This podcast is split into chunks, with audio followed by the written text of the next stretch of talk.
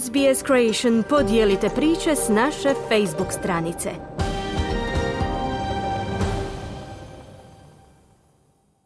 Hrvatska rukometna reprezentacija odigrala je u srijedu navečer svoju zadnju utakmicu na Europskom prvenstvu u Njemačkoj.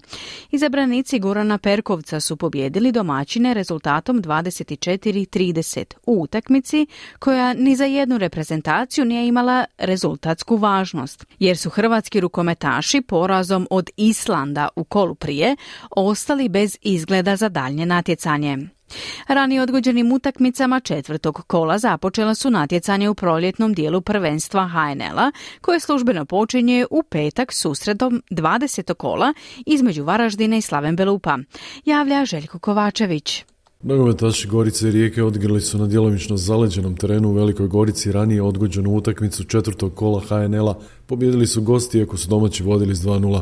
Vodeći pogodak za Goricu postigao Josip Mitrović već u trećoj minuti. Domaća momčad udvostručila je prednost u 25. minuti golom Ivana Smolčića.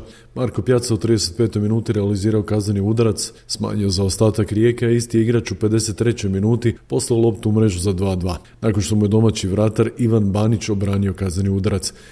Konačnih 2-3 postavio je Niko Galešić u 89. minuti. Treneri Gorice i Rijeke Dinko Jeličić i Željko Sopić. Dobivenu utakmicu na neki način u smislu da si imao dobru prednost, protivnik okrene. Ono što sam rekao prije utakmice, mislim i sada, mislim da se danas nije trebala ta odigrati utakmica. Danas smo mi pobjedili, pa smo mi kao sretni i evo. A da se 3-4 igrača ozlijedila, ne znam ko bi onda bio sretan. Prije te utakmice odigrana je još jedna ranije odgođena utakmica četvrtog kola između Dinama i Lokomotive. Prijateljski klub aktualnog je prvaka potukao do nogu rezultatom 3-0, a sva tri gola dao je bivši igrač Dinama Duje Čop u 5., 7. i 87. minuti.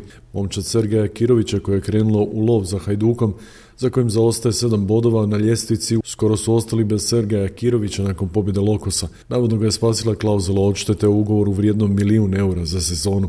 Silvija Čabraja, trener Lokomotive i Sergeja Kirović, trener Dinama. Otvorilo nam se u sedmoj minuti, već smo vodili 2-0. I napokon, nakon dosta odigranih utakmica protiv Dinama da smo znali to prinosi čuva do kraja. Pa ja bi se prvo ispričao. Ovo što smo mi danas pokazali je stvarno ravno katastrofi.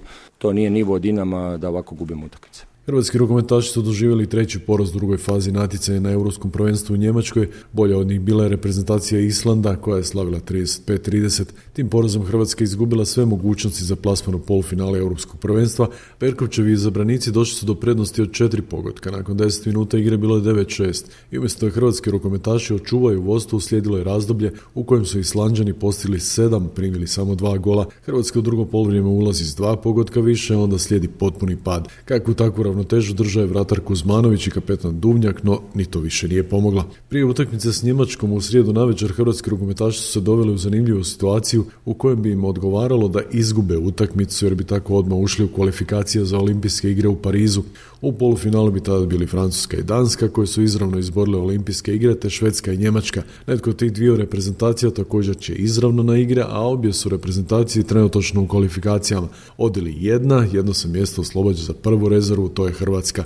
U konačnici Hrvatska pobjedila sa šest golova razlike Njemce, no kako su francuski rukometaši se vladali u zadnjem kolu druge faze Mađarsku sa 35-32, Njemačka je porazom otišla u polufinale. Športski pozdrav iz Hrvatske za SBS radio Željko Kovačević. Želite čuti još ovakvih tema? Slušajte nas na Apple Podcast, Google Podcast, Spotify ili gdje god vi nalazite podcaste.